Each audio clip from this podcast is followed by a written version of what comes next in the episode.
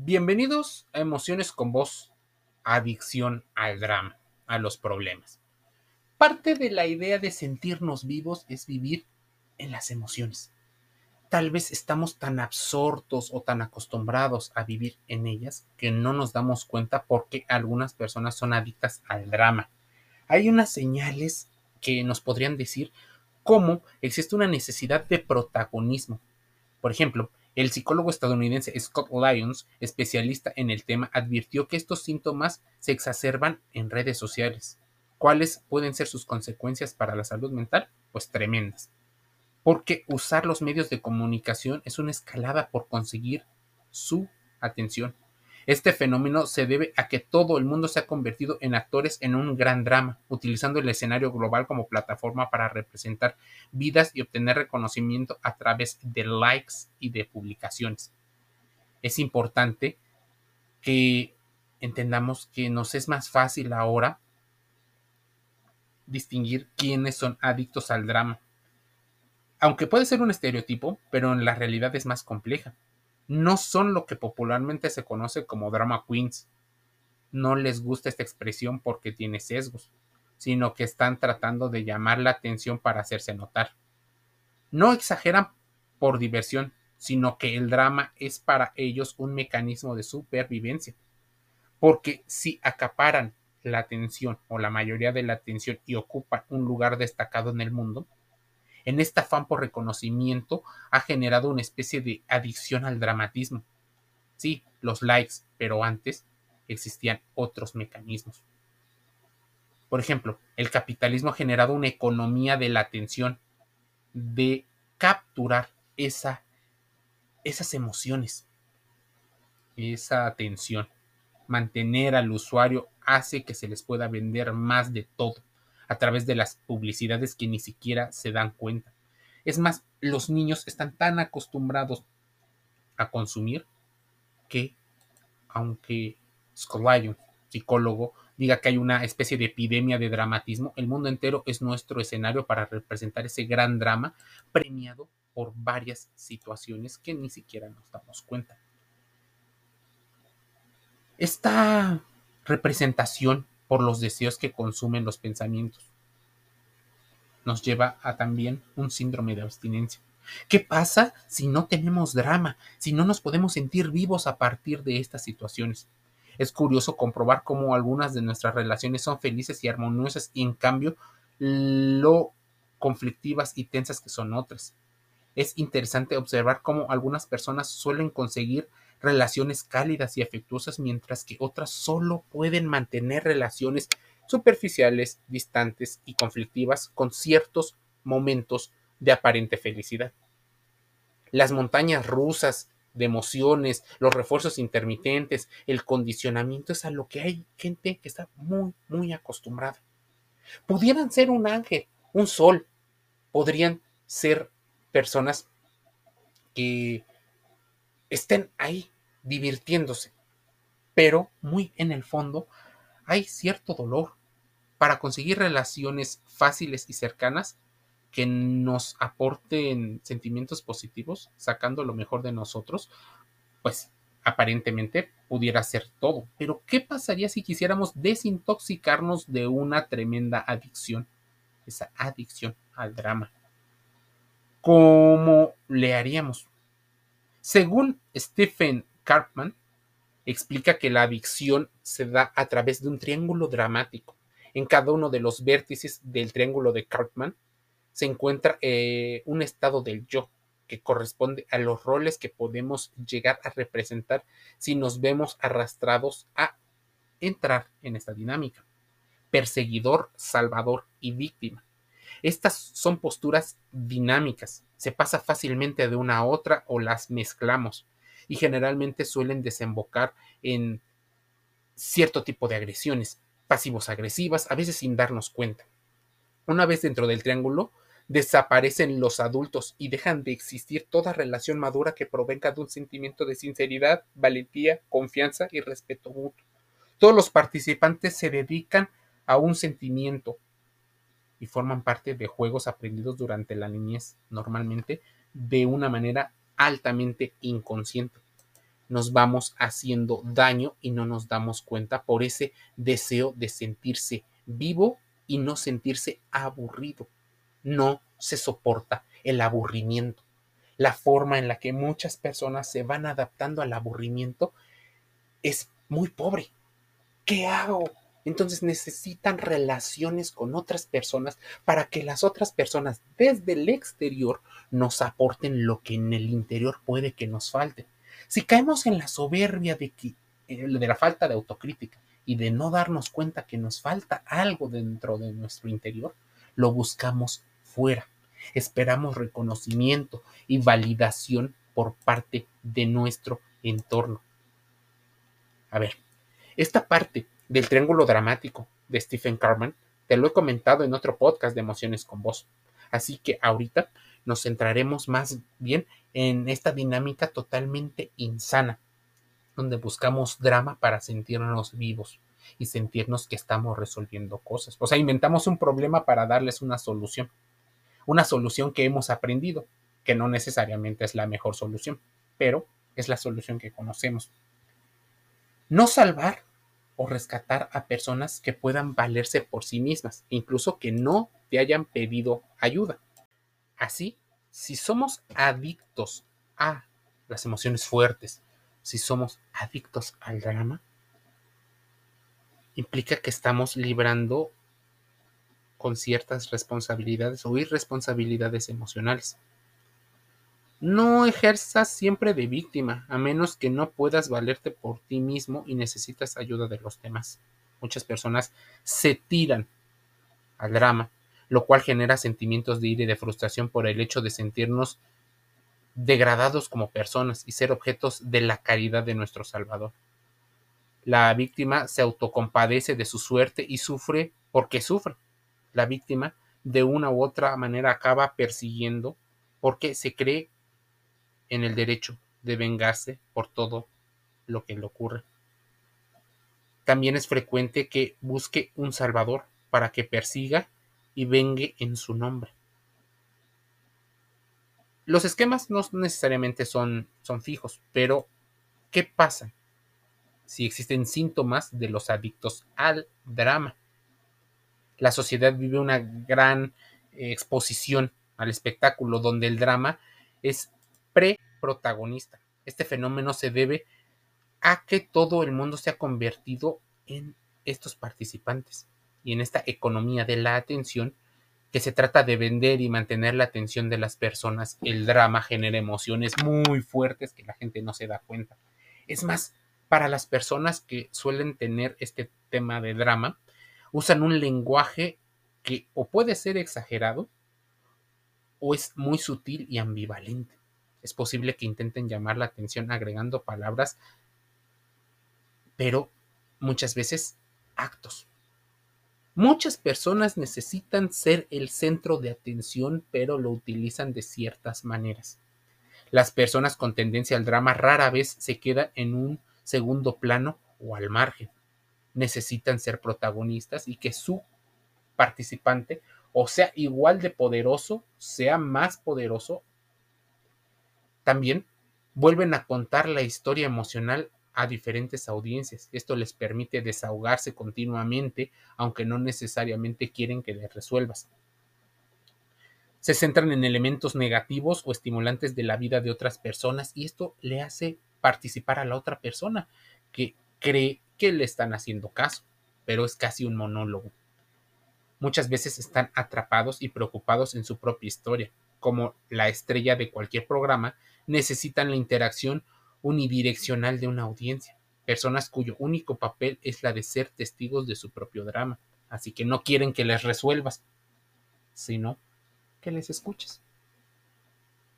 Sienten esta falta de control, su incapacidad para controlar o predecir el mundo exterior los lleva a sentirse abrumados, impotentes y víctimas de la situación.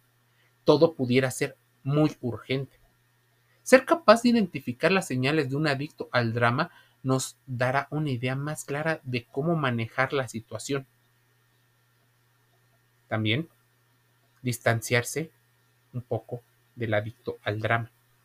Esto implica tomar la decisión de devolver la energía o no darle la energía y la atención que posiblemente requiera.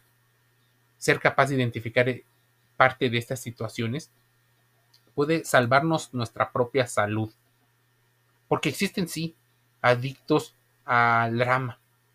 A gente hasta incluso que finge orgasmos. O en vez de buscar hablar y buscar una solución, algunos fingen, algunos sufren, algunos se callan.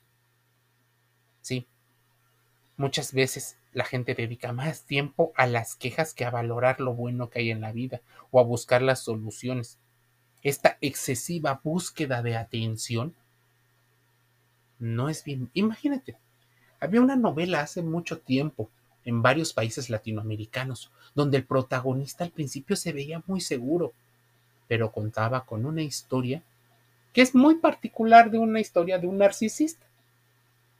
Es fuerte, es poderoso, es exitoso, pero tiene un lado muy sensible que en, teoría solo conoce su pareja o su suplemento víctima.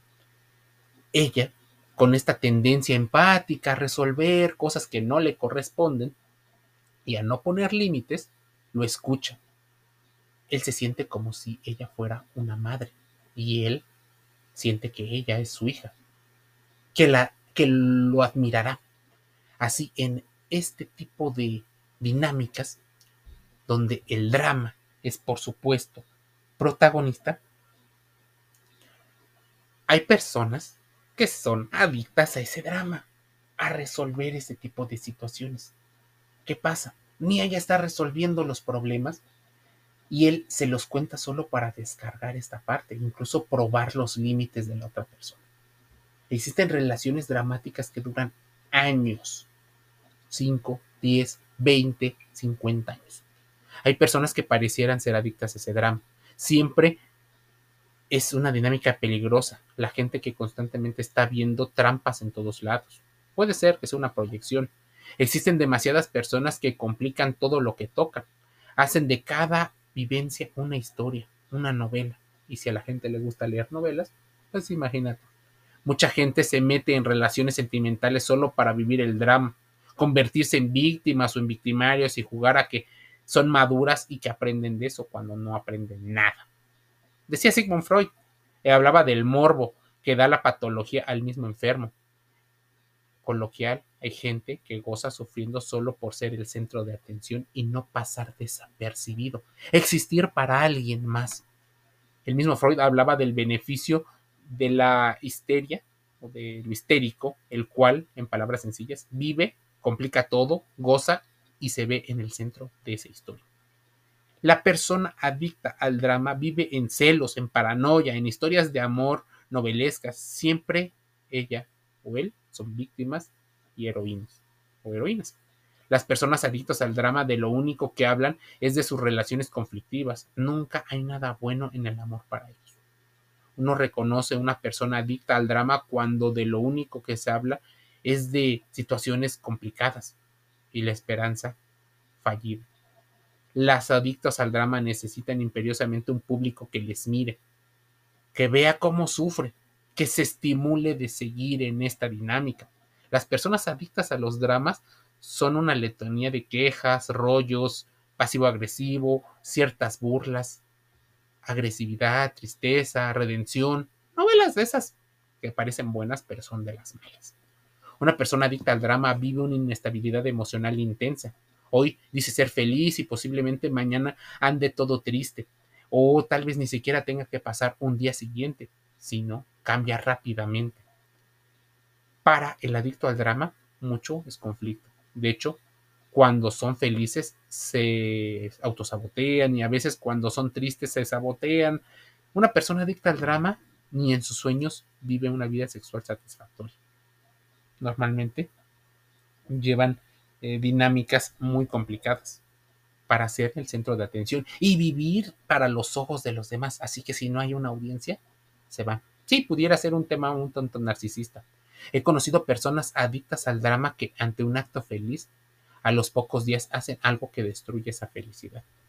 De las personas adictas al drama, sí, existen muchos. Existen los infieles compulsivos, viven buscando el gozo solo para caer víctimas de relaciones fallidas ante las personas adictas al drama, se les llamaba histéricas, carencia sexual, mentira, sugestión, ansiedad, egocentrismo, son o serían parte de sus síntomas.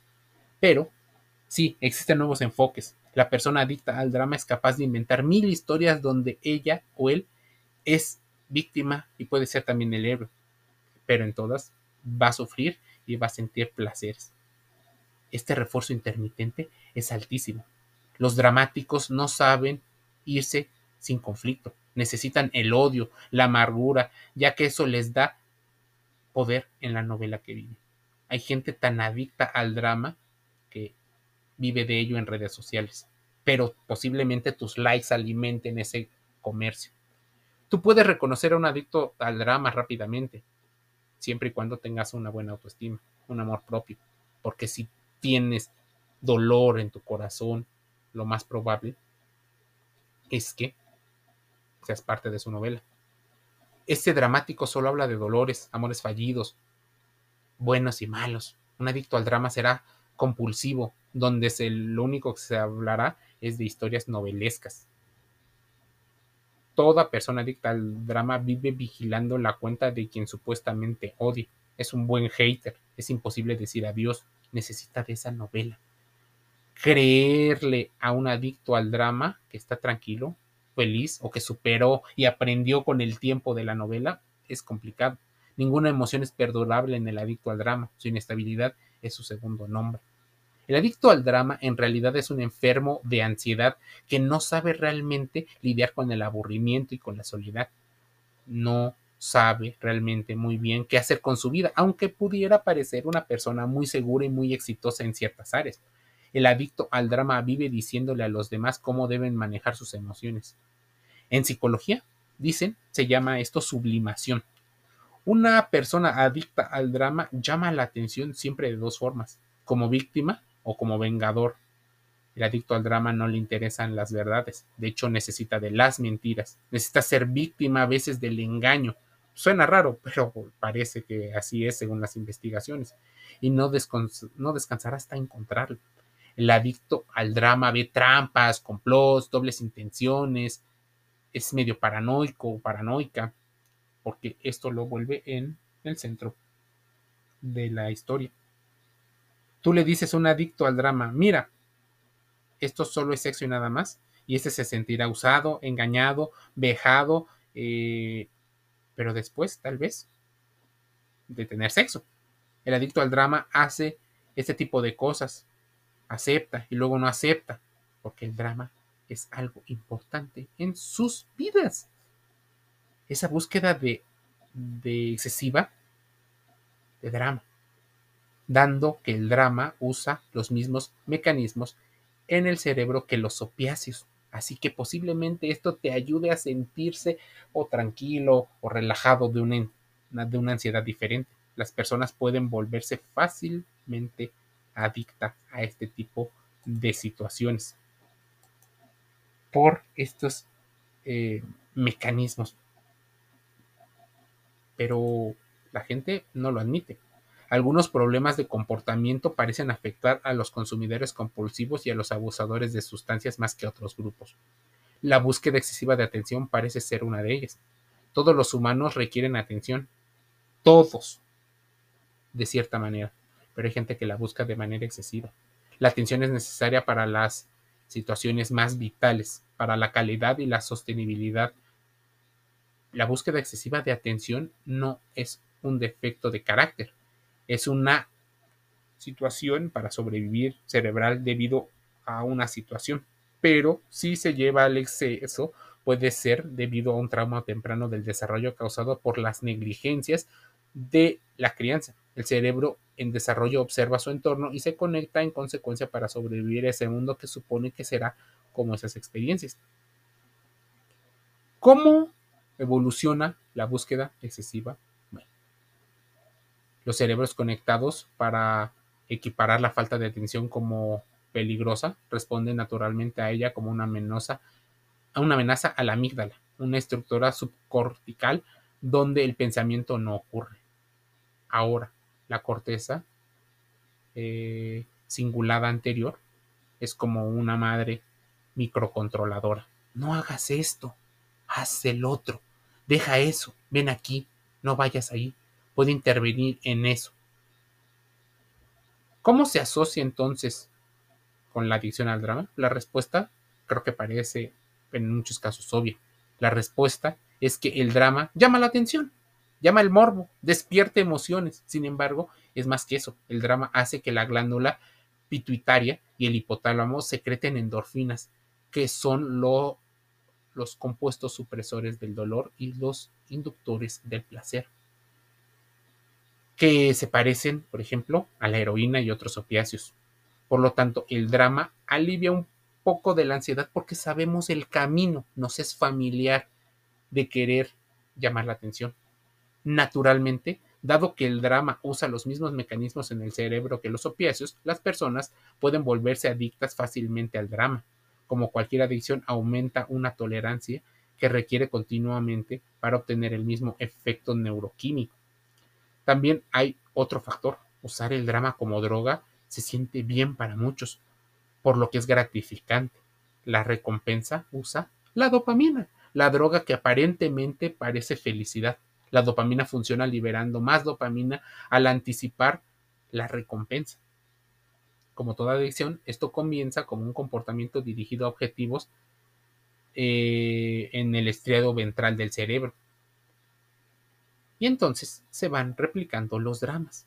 Los provocadores de dramas se relacionan con las personas que son personas que resuelven. Así que es muy común ver a la niña buena con el chico malo. ¿Por qué? Hay drama, hay emoción, hay situaciones que nos llevan a no ser maduras emocionalmente. ¿Qué pasa con las personas responsables emocionalmente? Posiblemente no tienen estas relaciones tan dramáticas y pueden llegar a vivir con mucha mayor tranquilidad debido a las habilidades que aprendieron. Adictos al drama. Adicción a las emociones y a las sensaciones. Te invito a que lo consultes con los médicos, con los psicólogos. Pregúntale cómo se desarrolla la adicción al drama.